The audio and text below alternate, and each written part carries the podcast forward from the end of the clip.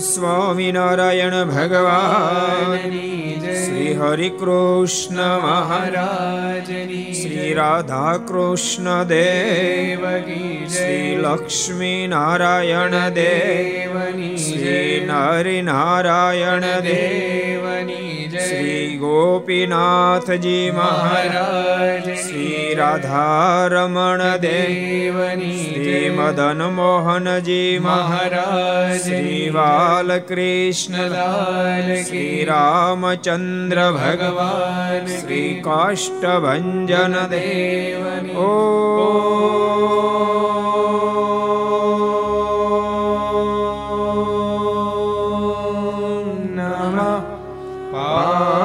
પાર્વતી પતય હર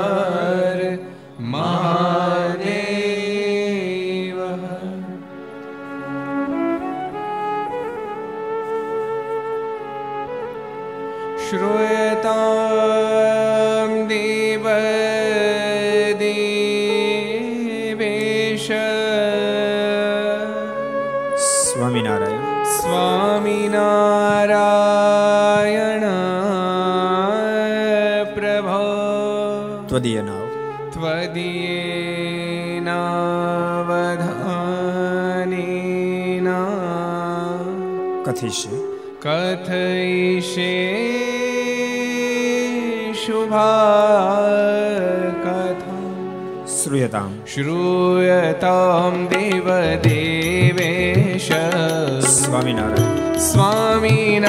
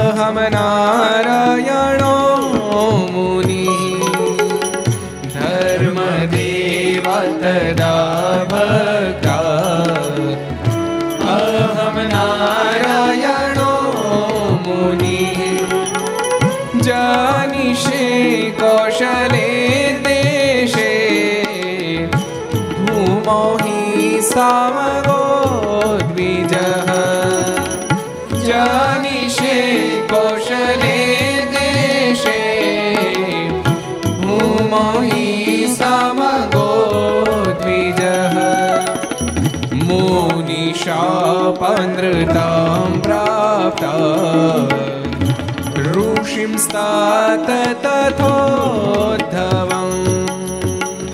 मुनिशापनृतां प्राप्ता ऋषिं स्तात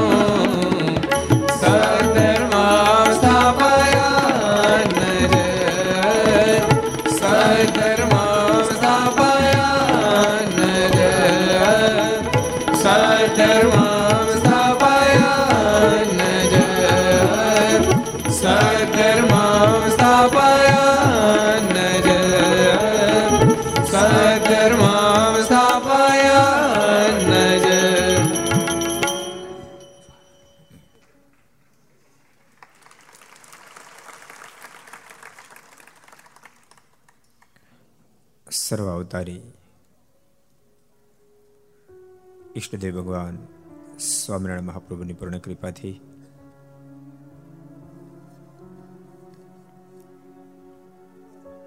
અક્ષનિવાસી પરમ પૂજ્ય સદગુરુ નારાયણ સ્વાદાજી સ્વામી એમના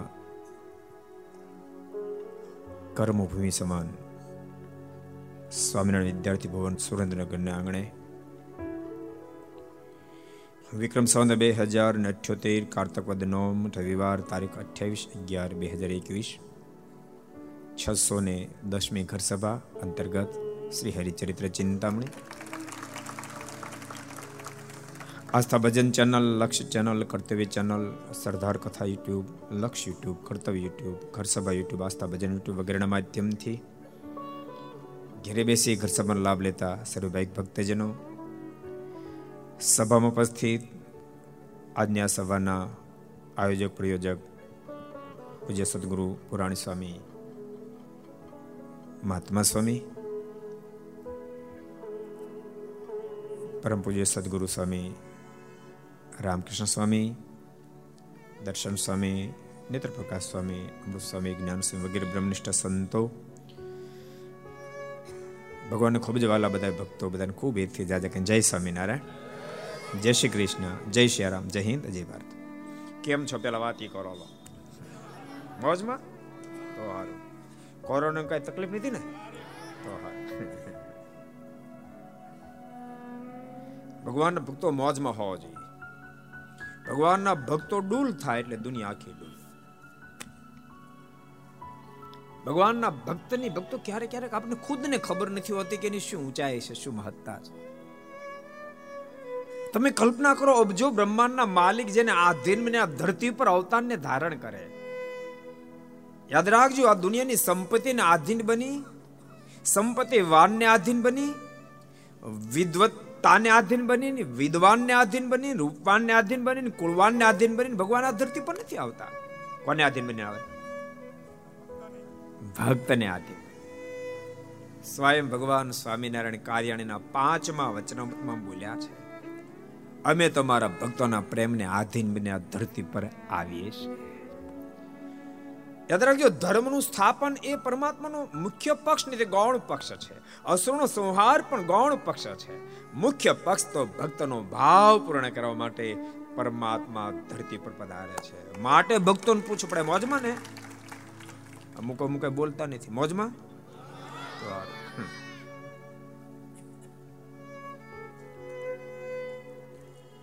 ગઈકાલે ભક્તો આપણે બહુ સરસ બાલપ્રભુ ઘનશ્યામના બાલ ચરિત્રો એની દિવ્ય ગાથા સાંભળી હતી. છસો નવમી ઘર સભામાં અને યાદ રાખજો, ભક્ત જ ભગવાને ઓળખી શકે. વિદ્વાન નહીં. હા, વિદ્વાન ભક્ત હૃદય તો હજાર ટકા ઓળખી શકે ને ઓળખાવી પણ શકે. પણ વિદ્વાન હોય અને ભક્ત હૃદય ન હોય તો ભગવાનને ઓળખી ન શકે. ભગવાન કૃષ્ણ ભૂખ્યા થયા હોય. ગ્વાલ વાલો વિદ્વાનની પાસે જ માવ ગયા હતા ને યજ્ઞ કરાવતા હતા. અમારો લાલો ભૂખ્યો થયો છે.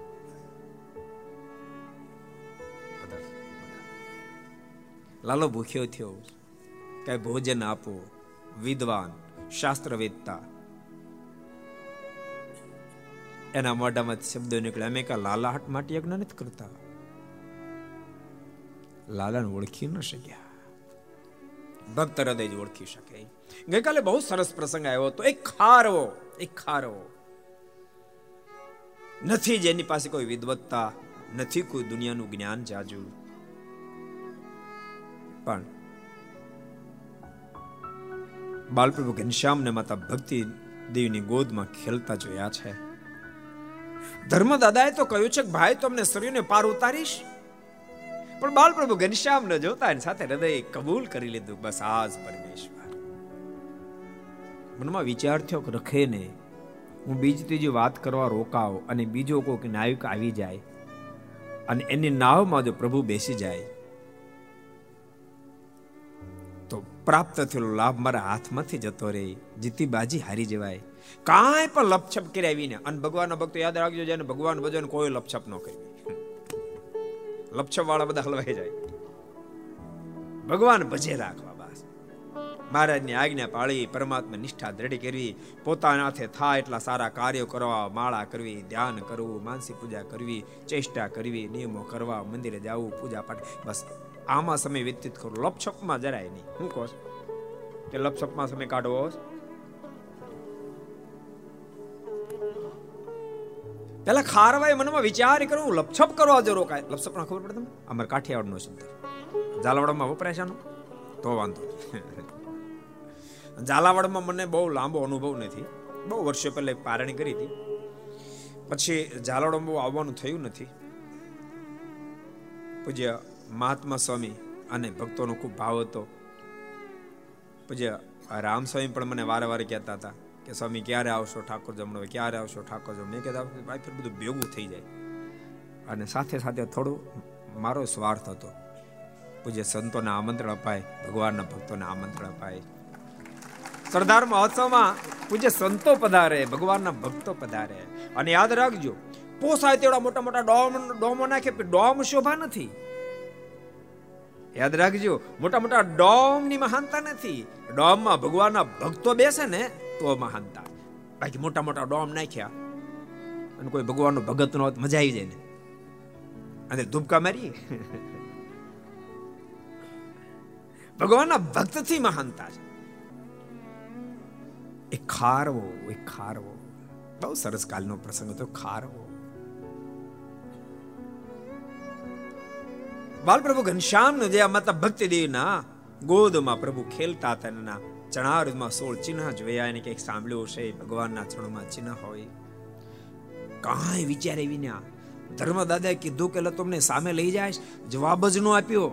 સામાન લઈ લઈને મેળો નાવમાં મૂકવા. ધર્મ દાદાએ કીધું કે કહેતો ખરો. ભાડું શું લઈશ? અને વખત ખારવો બોલ્યો છે અને વિહારી લાજ મારે લખ્યું છે. ભાડો ભાડો ભાડો રે નહીં. લવ હું નાવનું ભાડો.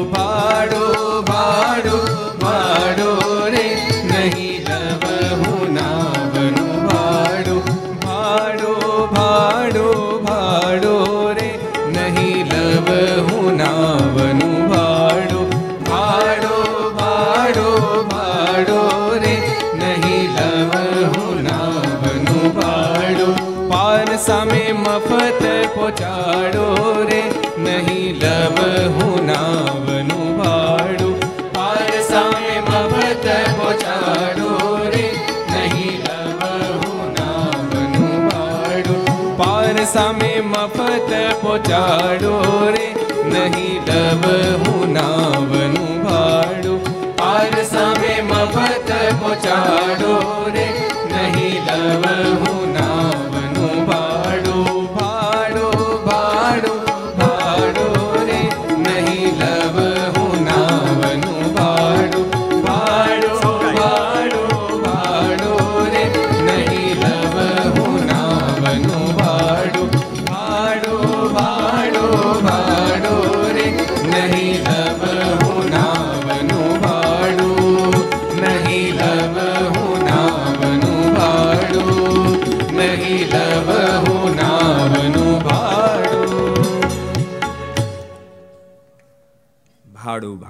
ભાડું રે, નહીં લઉં હું નાવનું ભાડું.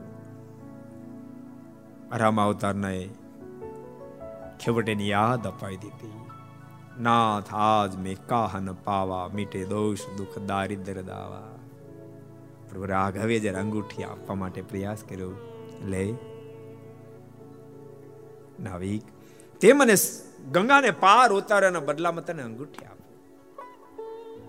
ભક્તો, ક્યારેક ક્યારેક એમ લાગે. મોટા મોટા અમીરની વાત તો છોડો, મોટા મોટા જ્ઞાનીઓ, મોટા મોટા જ્ઞાનીઓ. જ્યાં ન પહોંચે ત્યાં એક સામાન્ય વ્યક્તિ પહોંચી જાય. એક સામાન્ય વ્યક્તિ પહોંચી જાય. એ એક સરસ પ્રસંગ યાદ આવી ગયો તમને કહી દઉં. એક ગોખળી સાતસો વર્ષ પહેલાની કહાની છે ભક્તો. એક ગોકળી ગાયો ભેંસો ચરાવે, બીજી કશી ખબર નહીં. પણ ગાયો ભેંસો ચરાવ એકલો જાય. તો એને એટલી ખબર કે ભગવાન એકલા જ છે. માને ભગવાન જેવા ભગવાન જ છે, બીજું કશું છે નહીં એટલે લાકડે દાઢીએ ટેકવી બૂમા બૂમ કરે. એ ઠાકો તો આવીને મારી પાસે તું એકલો, હું એકલો. મારી પાસે હું એક જ છું, બાઈ ગાયું બેસું છું. તું એકલો, હું એકલો. એટલે કે આવીને માથામાં જૂનો જમાનો ટોલા બહુ પડે ટોલામાં ખબર પડે? તું આવીને મારા માથામાં ટોલા બહુ પડ્યા, તું વીણી દે, તારા માથામાં પડ્યા છે, એને હું વીણી દઈશ. તો આવીને મારી પાસે. આમ બસ એકલો બોલે રાખે, એમાં એને મોજ આવે. એમાં ઘટના ઘટી. હસન નામના એક સુફી સંત, બારસો વર્ષ, સાતસો ને બારસો વર્ષ. હસન નામના એક સુફી સંત, ત્યાંથી પ્રસાર થયા. એ આ શબ્દ સાંભળી ગયા એટલે પેલા ગોકળી એ ગોકળી આ શું બકવાત કરે છે? તું એકલો, હું એકલો. તું આવે તો તારા માથામાં ટોલા વીણી દઉં. તું મારા માથામાં વીણી દે. આ શું વાત આમ ભગવાનને યાદ કરાય? પેલા કે મને બીજી કઈ ખબર નથી પડતી. સાંભળ, હું તને આ કલમો આપું છું, આ કલમો તું પટશે આમ ઠાકોરને યાદ કરે આમ ખુદાને, અલ્લાહને ભગવાનને યાદ કરે એમ કહીને સાત આઠ કલમ પકડાઈ દીધી. કલમ એટલે પેન નહીં. આપણે એમ ચોપાયું હોય, એમ શ્લોક હોય, એમ કુરાનની કલમો કલમો પકડાઈ દીધી. હુસેન તો ગયા.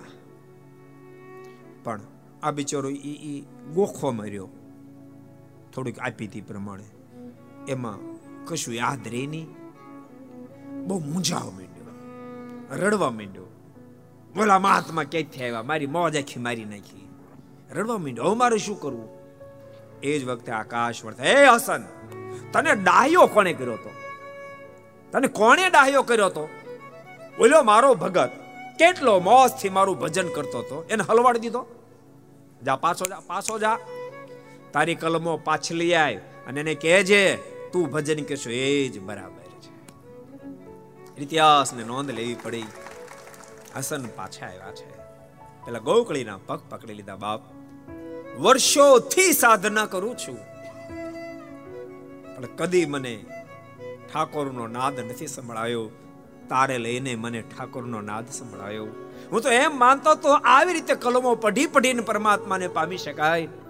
પણ બાપ પરમાત્માને કેમ પામી શકાય, એને તું જે સમજી શક્યો એને હું નથી સમજી શક્યો. એટલે કહું છું ભક્તો હૃદય ભક્ત હોવું જોઈએ.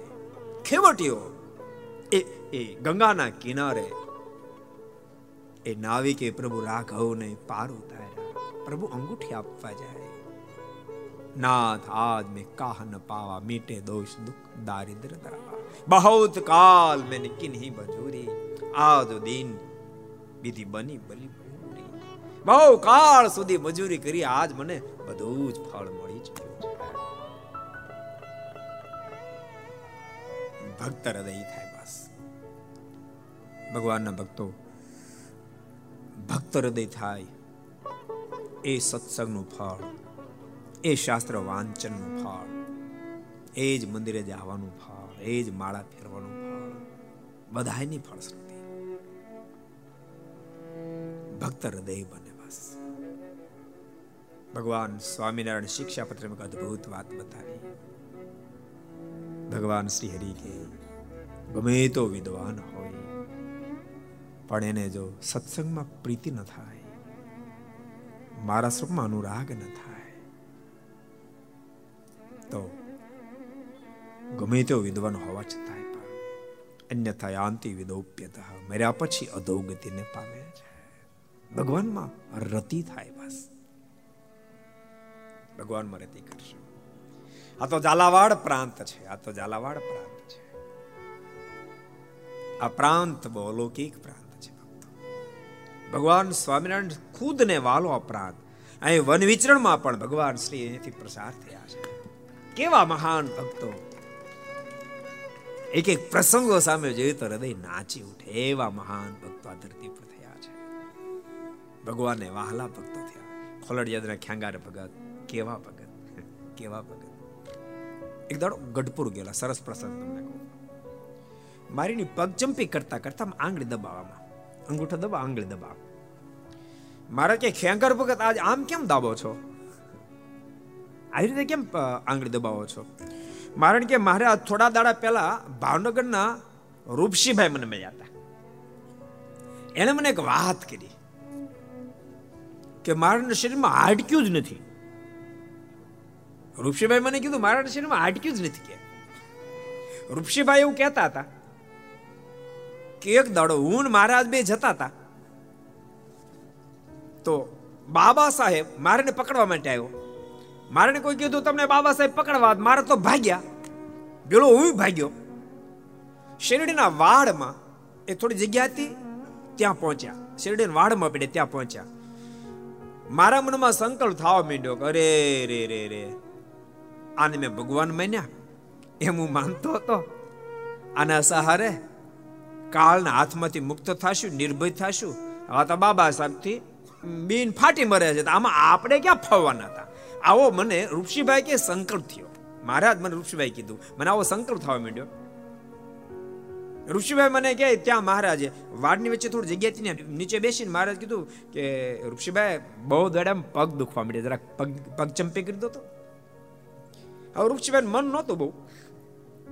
અને ભગવાનના ભક્તો યાદ રાખજો, મન ત્યાં સુધી જ લાગેલું રહે, જ્યાં સુધી મહિમા હોય. મહિમા ગયો તો બધું જ ગયું. માટે તમને બધાને કહું છું, ખૂબ ભગવાનનો મહિમા સમજ્યો, ભગવાનના સંતો ભક્તોનો ખૂબ મહિમા સમજ્યો. મહિમા સમજીને કરશો તો તમે ગમે એટલી મહેનત કરશો, તમને થાક નહીં લાગે. ગમે એટલી મહેનત કરશો, થાક નહીં લાગે. આ ખેડૂત ઘણા બધા બેઠા છે. વીઘે પચાસ પચાસ મણ કાલા થાય. સાંભળો અને સવારથી બપોર એક વાગ્યા સુધી કાલા વીણે પાછા અડધો કલાક આરામ કરી પછી સાત વાગ્યા સુધી કાલા વીણે તો થાક ન લાગે. શું કામ ન લાગે? કાલાનો મહિમા, રૂપિયાનો મહિમા. અને દુષ્કાળ પડ્યો અને એક વીઘે બે મણ કાલાય ન થાય, બે મણે ન થયા હોય. ખેતર આટો મારી પાછા આવે તોય ઘેરાને કે આ થાકી ગયા. શું કામ? કઈ વેળ્યું નહીં. રૂપિયાનો મહિમા છે તો એના માટે ગમે એટલી મહેનત કરી પણ થાક ન લાગે. બાપ ભગવાનનો મહિમા સમજાય જાય, ભગવાનના સંતો ભક્તોનો મહિમા સમજાય જાય. થાક તો હજાર ગાવ દૂર હજાર ગાવ મહિમા મૂળમાં સમજાવો આવ રૂપસીભાઈ ને મહિમા તો જતો રહેતો. તોય લાજે લાજે પગ ચંપી કરવા માંડ્યા. ભગવાન ભક્તો માનુષિક ચરિત્ર કરે, દિવ્ય ચરિત્ર કરે, બંને પ્રકારના ચરિત્રો બંનેમાંથી એક પણ ચરિત્રમાં સંશય ન થાય મોક્ષ પથમાં પાર ઉતરી જાય બહુ કઠણ કામ છે, બહુ કઠણ કામ છે. મને એમ લાગે છે, એક ભક્તો માળા ફેરવી કઠિન છે, પણ પરમાત્માના સ્વરૂપમાં સંશય ન થાય અને એ કામ કઠણ, એટલું કઠણ નથી. માળા ફેરવી શકાશે દંડ કરી શકાય, સેવાય કરી શકાય. પણ ભગવાન ગમે તેવા ચરિત્રો કરે તો સંશય નથી તો બહુ વેરી વેરી વેરી હાર્ડ કામ છે. તમે કલ્પના કરો. શ્રીમદ ભાગવતમાં જેને રોક્યું કર્યું છે ખબર હશે કે પરીક્ષિત બહુ શ્રેષ્ઠ શ્રોતા ગણાય. અરે કથામાં સુખદેવજી મહારાજની સામે બેઠા પાંચ પાંચ દિવસ વ્યતીત થયા. મોઢામાં અંતર ન મૂક્યું, પાણી ન મૂક્યું. સુખદેવજી મહારાજ બોલ્યા, પરીક્ષિત આજ પાંચ પાંચ દિવસ વ્યતીત થયા. તું ભોજન તો કઈ કરી લે, તું પાણી તો પી. અને ત્યારે પરીક્ષિત મહારાજ એવું બોલ્યા છે, ગુરુદેવ, આ કથા સાંભળતા સાંભળતા ન તૃપ્તિમથી ગચ્છામી મને તૃપ્તિ જ થતી નથી. મનમાં એમ થાય આગળ ને આગળ આગળ ને આગળ આગળ ને આગળ કથા કહી રાખો. આટલો શ્રેષ્ઠ શ્રોતા. આપણે જેમ, આપણે બે ચાર દાડા ક્યાં કરી આ વખતે સરદાર ઉત્સવ છે ને એમાં ભોજન કાંઈ રાખવું જ નથી. કારણ કે શ્રોતા કેવા?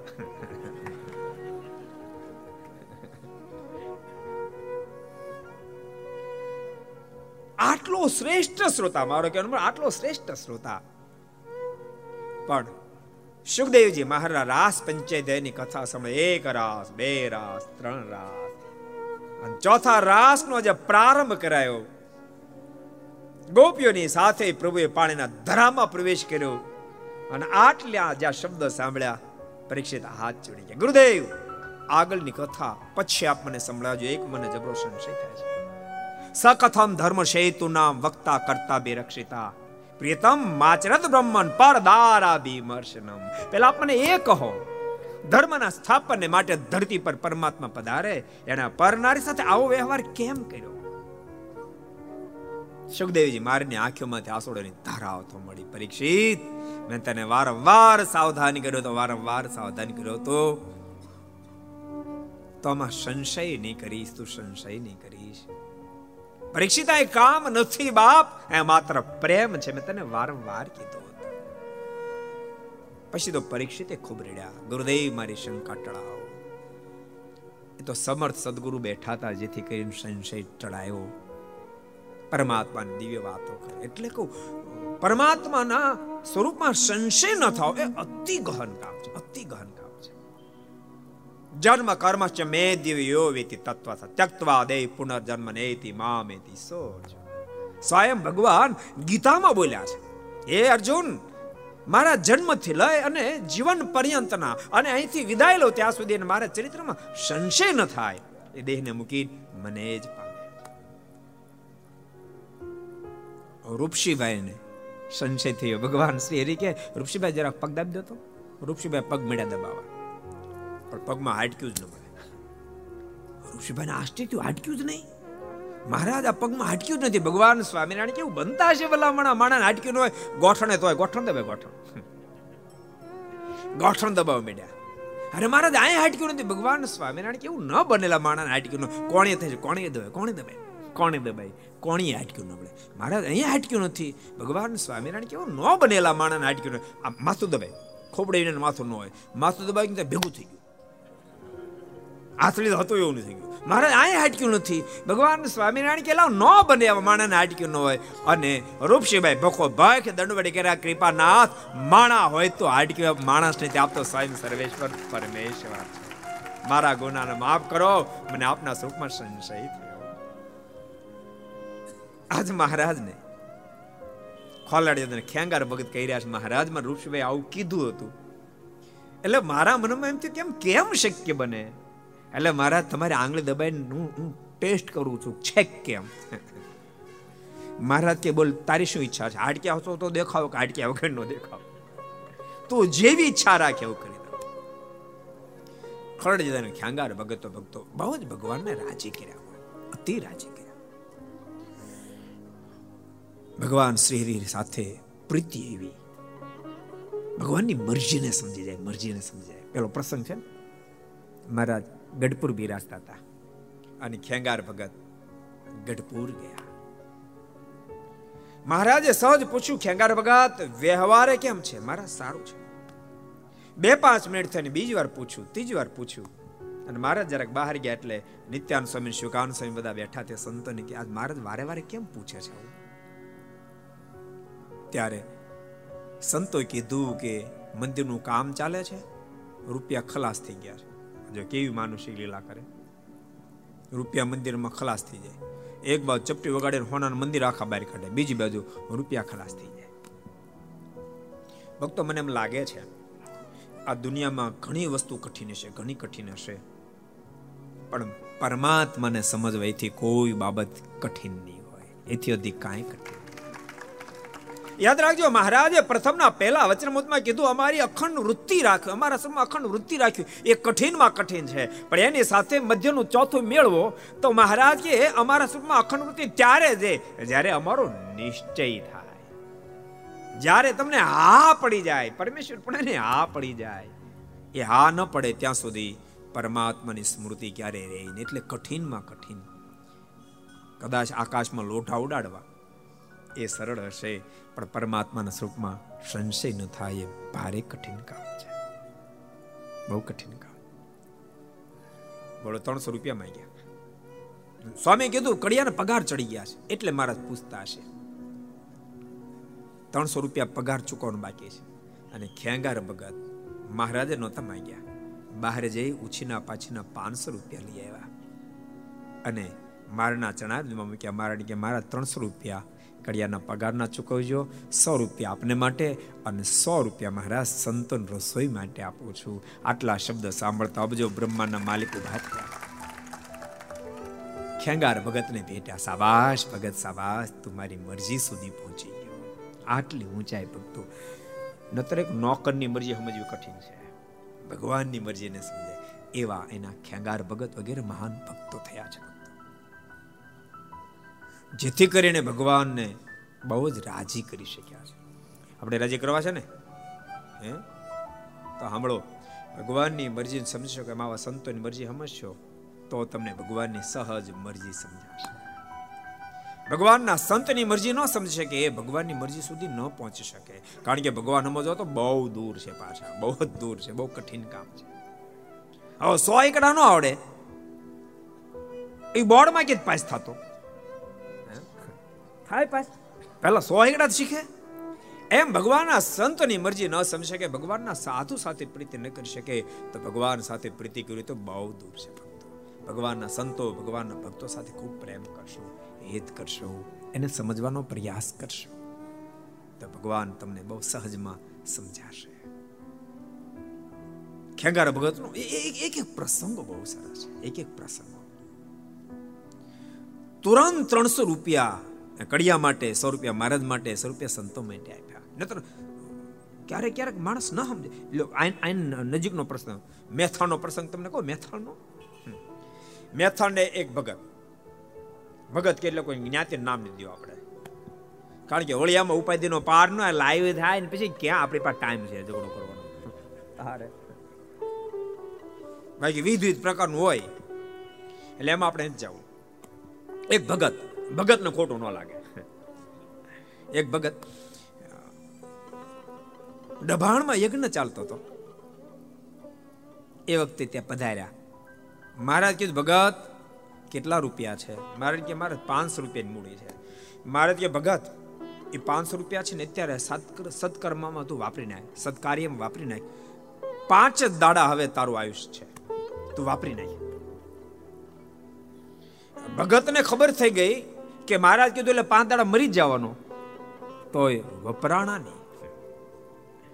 યાદ રાખજો ભક્તો, દાતારી છે ને એ અમીરે આવા પૈસા આવ્યા, તમે ભૂલી જાઓ. દાતાર તો બાપ એની માની કુખે જન્મ ધારણ કરતો તારો કે જોત મેં ચંદ્ર છુપે નહીં, રવિ છુપે નહીં, બાદલ છાયો, રીડ પડે રજપૂત છુપે નહીં. અને બાપ દાતાર છુપે નહીં અવસર આવ્યો દાતાર છુપે નહીં અવસર. કેવડો અવસર? અબજો બ્રહ્માંડના માલિક કેનારે મળ્યા?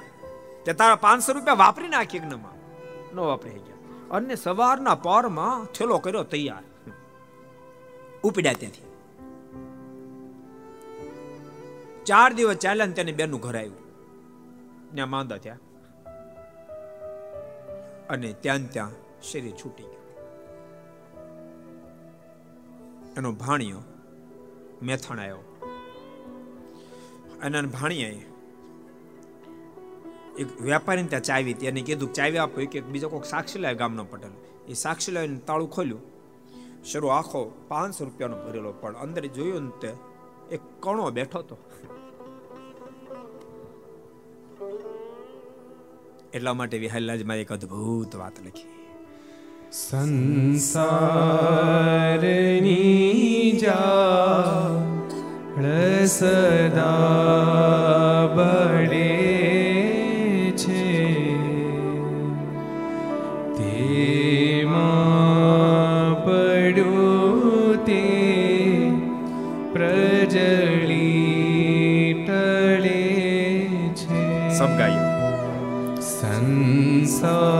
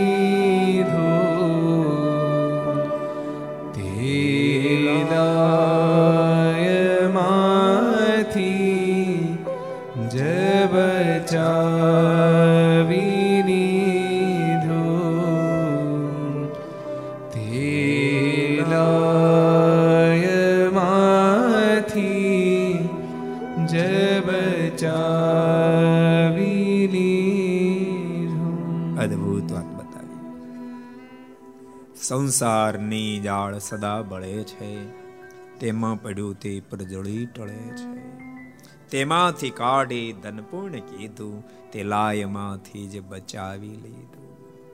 સાંભળો છો ને? સંસારને આગ અખંડ સળગે રાખે છે. એક દાડો બધું સળગી જવાનું. એ બધું નહીં સળગે આપણે તો સળગી જવાના એટલે પત્યું. એ કદાચ રહી ગયું, પણ આપણે યાદ આવે પત્યું. માટે ભગવાનના ભક્તો જ્યાં સુધી આ શરીરમાં હંસલો બેઠો હોય ત્યાં સુધી બે કામ કરતા રહેજો. એક હરિનું ભજન કરતા રહેજો અને બીજું પ્રભુ રાજ થવા કામ કરતા રહેજો. બસ બે સદૈવ માટે કરતા રહેજો. બે કામને માટે ઠાકોરજી માણસ બનાવ્યા છે. અમને જગદીશભાઈની વાત બહુ ગમી. પચાસ વર્ષ પૂરે થયા નક્કી કર્યું, જે કાંઈ કાર્યક્રમ કરું, એની જે કંઈ ઇન્કમ આવે, એ બસ મારે પરમાર્થને માટે વાપરી નાખી. એટલો સરસ મને અહીંયા અહીંયા ભણેલા આ વિદ્યાર્થી ભવનમાં ભણેલા ઘણા બધા દેશ વિદેશમાં ભક્તો મળ્યા છે. નારાયણ શિવદાસ સ્વામી, એમ લાગે કે ગરીબ વિદ્યાર્થી છે. પચાસ ટકા ફી ભરજે. ઓલે કે પચાસ થાય પચીસ ટકા ભરજે. ઓલે આંખીમાં આહુડા પડે બે ચાર, કે પચીસ ટકા ભરાય એમ તો ખારું ભણજે. તારી ફી નથી જોતી.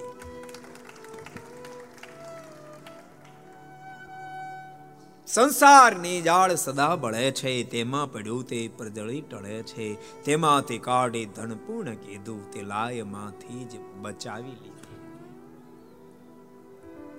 બહુ અદ્ભુત વાત વિહલ્લાજમાં આગળ લખી. જે હોય દેવી, જન તે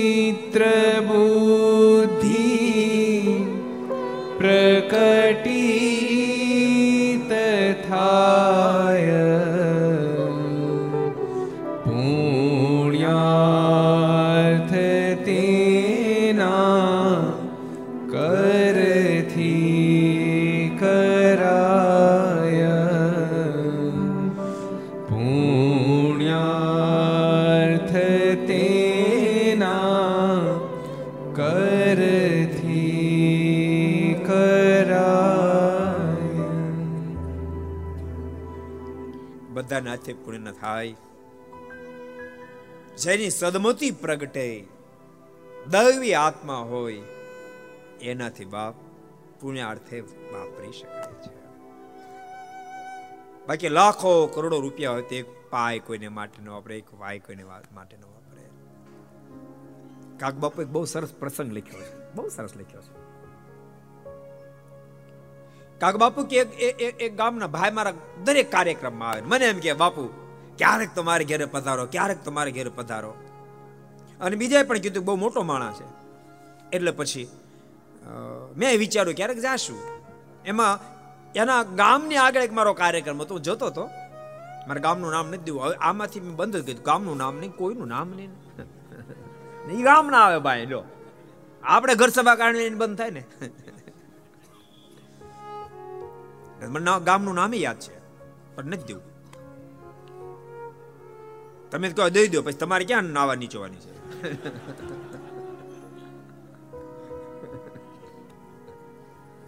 કાક બાપુ કે મેં સાત આઠ જણા એ ગામમાં ગયા. નામ પૂછતા પૂછતા ઘેરે પહોંચ્યા. સરસ ઘર હતા. અમે ઘરના સ્ત્રી ભક્તોને કહ્યું કે, ફલાણભાઈ છે ઘેરે? તો બેસો, હમણાં અહીં બાજુ નવા ઘર બને છે ને ત્યાં ગયા છે, હમણાં આવશે. અને ત્યાં ભાઈ આવ્યો. અરે, કાક બાપુ તેમ પધારે, ખૂબ આને પધારો પધારો પધારો. કેટલાય સમયથી રાહ જોતો, ક્યારેક આવો ક્યારેક આવો ક્યારેક આવો. આજ તો બહુ મને આનંદ થયો. બાપુ અહીંયા પધાર્યા છો તમે બાજુમાં જ મારા નવા ઘર બને. જરાક પગલા કરી દો ને. અમે નક્કી કર્યું હતું કે ત્યાં જઈને આપણે રોટલા ખાશું એમ. કારણ કે બપોરના સાડા અગિયાર, પોણા બાર થઈ ગયા હતા. પછી ત્યાં ગયા. ત્યાં તો બહુ મોટા મકાનો બધા બહુ સરસ ભવ્ય મકાનો બનાવતો હતો, બંગલા ટાઈપના. એ બધી ફેરવા. એક કલાક ફેરવા. પણ રોટલાનું ન પૂછ્યું પાણીનું ન પૂછ્યું મારે. અરે સાત આઠ જણા તે હમ હમ જોતા એક બે જણ મેં કીધું, હમ હમ જો, બાકી બીજું કાંઈ છે નહીં અહીંયા. પછી અમે ત્યાંથી નીકળ્યા. જ્યાં ગામના પાદરમાં પહોંચ્યા ને તો એક ખેડૂત બળદને અવેડે પાહો માટે આવેલો. એ જોઈ ગયો મને. એટલે તુરંત મારી પાસે, અરે બાપુ, તમે આવો, મારી ઘેરે પધારો, મારી ઘેરે પધારો, બાપુ. હવે રોટલા ખાધા વિના જ આવવાનો હતો, બાપુ, મારી ઘેરે પધારો. મેં કીધું મારે ઉતાર નહીં. અરે બાપુ, મારા ગળાના હામ ન જવાય. મારે આંગણે આવે જવાય. ધરા હાર અમને ઘેર લઈ એમ ગયા ને તે ઝૂંપડા જેવું ઘર હતું. ઘરનાને કીધું, બાપુ, આવ્યા રસોઈ બનાવો. બીજા ગરીબ સ્થિતિ રોટલા બનાવ્યા, રીંગણાનું શાક બનાવ્યું. અને એકાદું દૂજાણું મળતું હશે ઘીગોળ આપ્યા અને જમાડ્યા. ખૂબ ભાવથી જમાડ્યા. થોડીક વાર રોકાને નીકળ્યા. પછી મેં પેલા સાત આઠ જણા સાથે કીધું કે આપણે પહેલે ઘેરી ગયાનું ઘર મોટું, પણ માણસ નાનો. બીજે ઘેરે ગયા ઘર નાનો, પણ બાપ માણા બહુ મોટો માણા માણા ક્યારેક ક્યારેક બે ભેગું થઈ જાય. માણા એ મોટો, ઘરે મોટું માણા હે મોટો હોય. ક્યારેક ક્યારેક ઘર મોટું પણ માણા હાવ ખાબોશા જેવો હોય. ક્યારેક કોકનું ઘર બાપ ખાબોશા જેવો પણ દિલ દરિયા જેવો તું નાનો, હું મોટો એવો ખ્યાલ જગતનો ખોટો. આ નાનો મોટો એવો મૂરખ વાળતો ગોટો. ખારા જળનો દરિયો ભર્યો બાપ મીઠા જળનો લોટો. તરસ્યાને તો બાપ દરિયા કરતા લોટો લાગે મોટો. તરસ્યાને તો દરિયા કરતા લોટો લાગે મોટો. ઠાકોરને પ્રાર્થના કરજો, મને દરિયો ન બનાવતો કાંઈ નહીં. મને લોટો બનાવજો, મીઠો લોટો બનાવજો. એ ભગવાનને પ્રાર્થના કરજો. ઠાકોરજી ક્યારે ક્યારેક આપે પણ માણસ એનો ઉપયોગ ન કરી શકે. ભક્તો એવું નહીં માનતા સરદાર મહોત્સવ આવે છે એટલે સ્વામી દાન માટે. એના માટે હું નથી કહેતો. આખી જિંદગી વાપરતા રહેજો. મારે તમને એવું કેવું છે. તમને ખૂટશે નહીં. આ પ્રસંગ મને નરસિંહ મહેતા એ ભજન યાદ આવી જાય છે. હે જીવાલા ખાંડ રોજી હરિના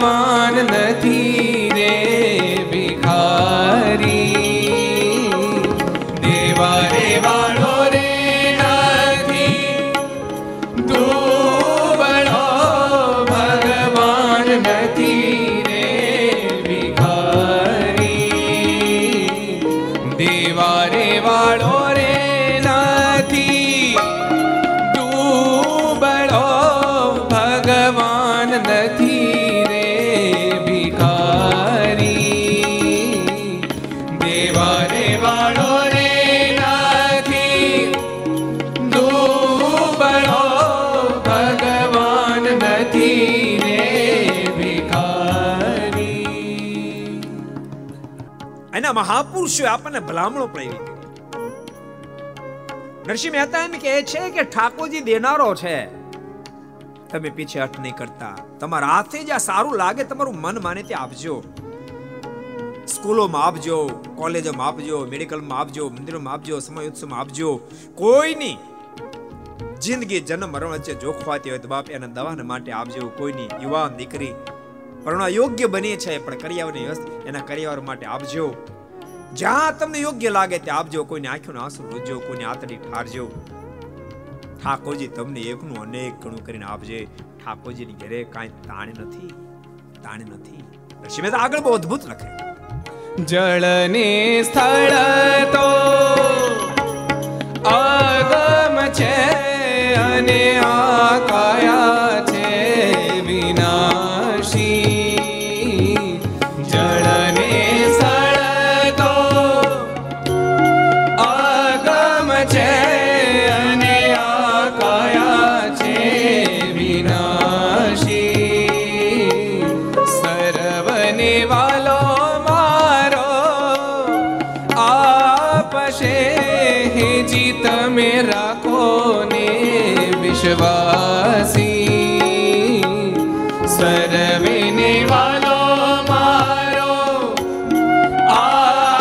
આપશે જી તમે રાખો ને વિશ્વાસી. હે જીવાલા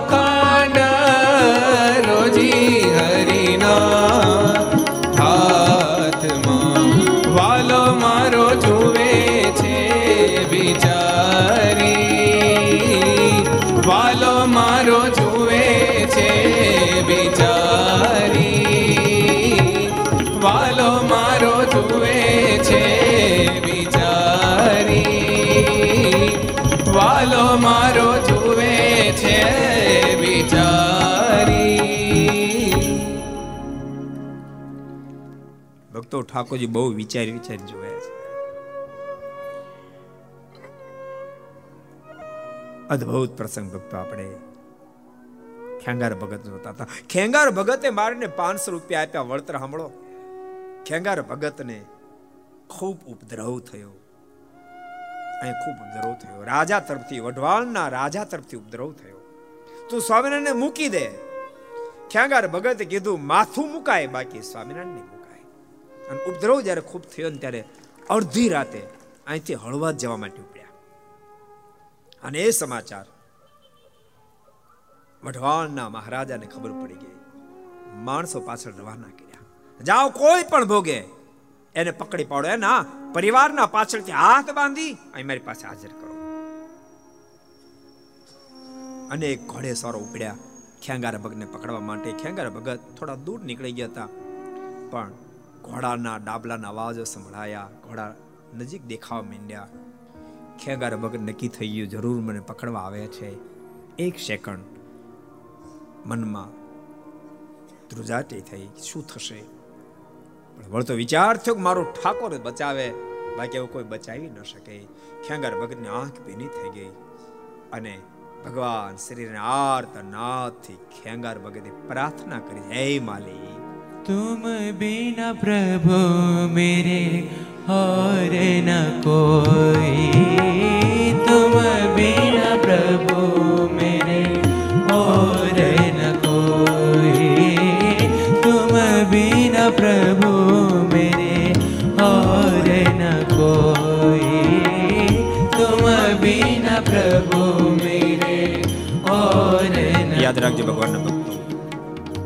આપત્તિ વિપત્તિમાં ઘેરાય હરેરી નહીં જાશો. હરેરી નહીં જાશો. ભાંગી નહીં પડશો. જીવન ટૂંકાવાનો ક્યારે સંકલ્પ નહીં કરશો. બની શકે ક્યારેક એમ લાગશે, જ્યાં દ્રષ્ટિ નાખો ત્યાં અંધકાર દેખાય, જ્યાં દ્રષ્ટિ નાખો ત્યાં અંધકાર દેખાય. કોઈ હવે મારું કાંડું પકડનાર નથી. ભૂલશો નહીં, દુનિયામાં કોઈ કાંડું પકડે કે ન પકડે. પણ જેનું કોઈ કાંડું ન પકડે ને એનું કાંડું સ્વયં ઠાકોરજી પકડતો હોય છે. આ શરણ શરણ ભુજ દંડ મહારાજ. જ્યારે કોઈ જગ્યાએ તમને સપોર્ટ ન મળે ત્યારે આર્તનાથથી પ્રભુને પ્રાર્થના કરજો કૃપાના તારે શરણાયો આજ ખેંગાર ભગત એમ લાગવા માંડ્યું છે કે કોઈ મને સહાય કરનાર નથી. ખેંગાર ભગત આર્તનાથથી ભગવાન શ્રીને પ્રાર્થના કરે, હે માલી तुम बिना प्रभु मेरे और न कोई तुम बिना प्रभु मेरे और न कोई और न कोई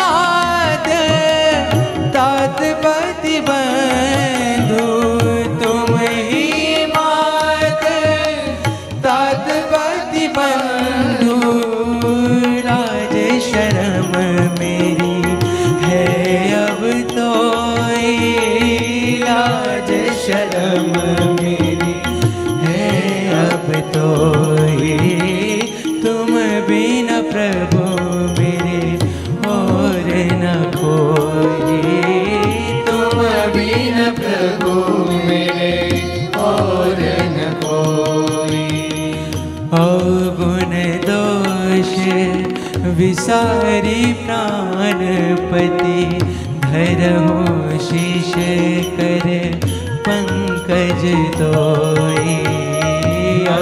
गुण दोष विसारी प्राणपति धर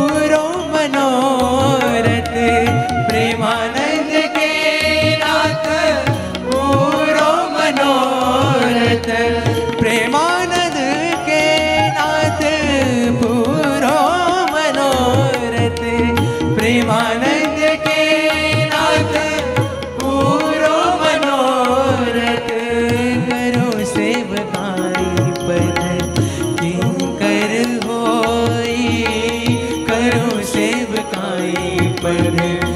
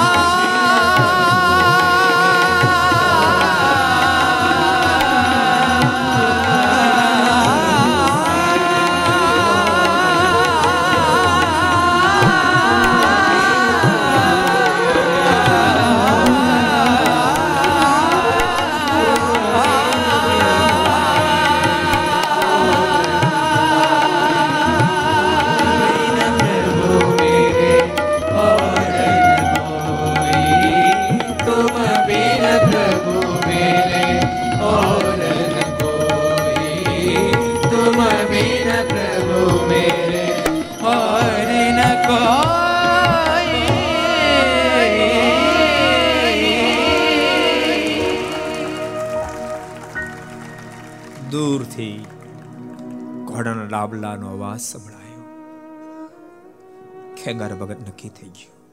મને પકડવા માટે જ આવે છે. પતિ પત્ની બે જણા છે.